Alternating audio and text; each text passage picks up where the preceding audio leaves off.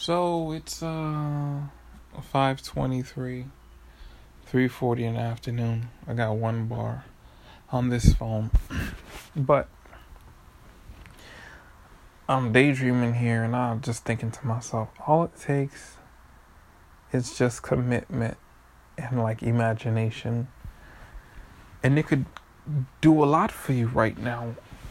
You just don't even understand what I mean by that. It's like, to be honest, when you ask someone, I, I'm sure you caught yourself someone saying, oh, what time will you be free, or when will you be available? And just saying that makes you realize that you're not free. Like, if you actually have to give away or sacrifice so much of your time just to get time from something else, isn't that crazy? You have to sacrifice your time to make time for something else to get time.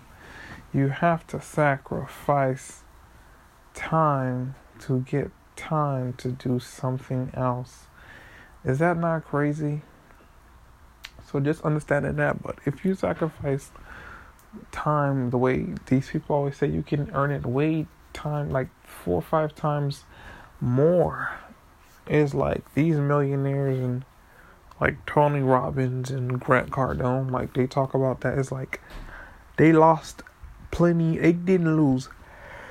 They committed and gave up hours, friends, and a whole bunch of things to earn what they want. Now they got as much time as they can have to do what they like as they please. If you're not spending your time distracted right now. It's like, I'm by myself. I called like four or five people. No answer from nobody, because people don't have the time the way I have the time, because they have to spend their time working and then wait till they get time off to do whatever it is they feel like they want to do. And when they get off, they don't want to do shit but just do fuckery with the rest of their time, or go to sleep or eat or tend to their kids. So like me, I don't have those burdens. I never wanted them. I'm not saying it's bad, but it's like, I know right now my time, I have a part-time that's only going to make me three hundred sixty a week. So my expenses on the wall have been planned out. So now I just got casual free time. I can work extra. But who needs to do that? So with this free time, I need to spend time in my imagination. And I'm committed towards something. And I don't know what that is, because people like to keep themselves busy. But moving with no direction, you just moving, you ain't getting nowhere. I need to get a direction. So I decided to share that in case you're in the same boat. Like, instead of just scrolling on social media or fuckery like that, I done jerked off on my phone last week and the week before. So that's got tiring. And I'm trying to make sense of what to do with the time that I got.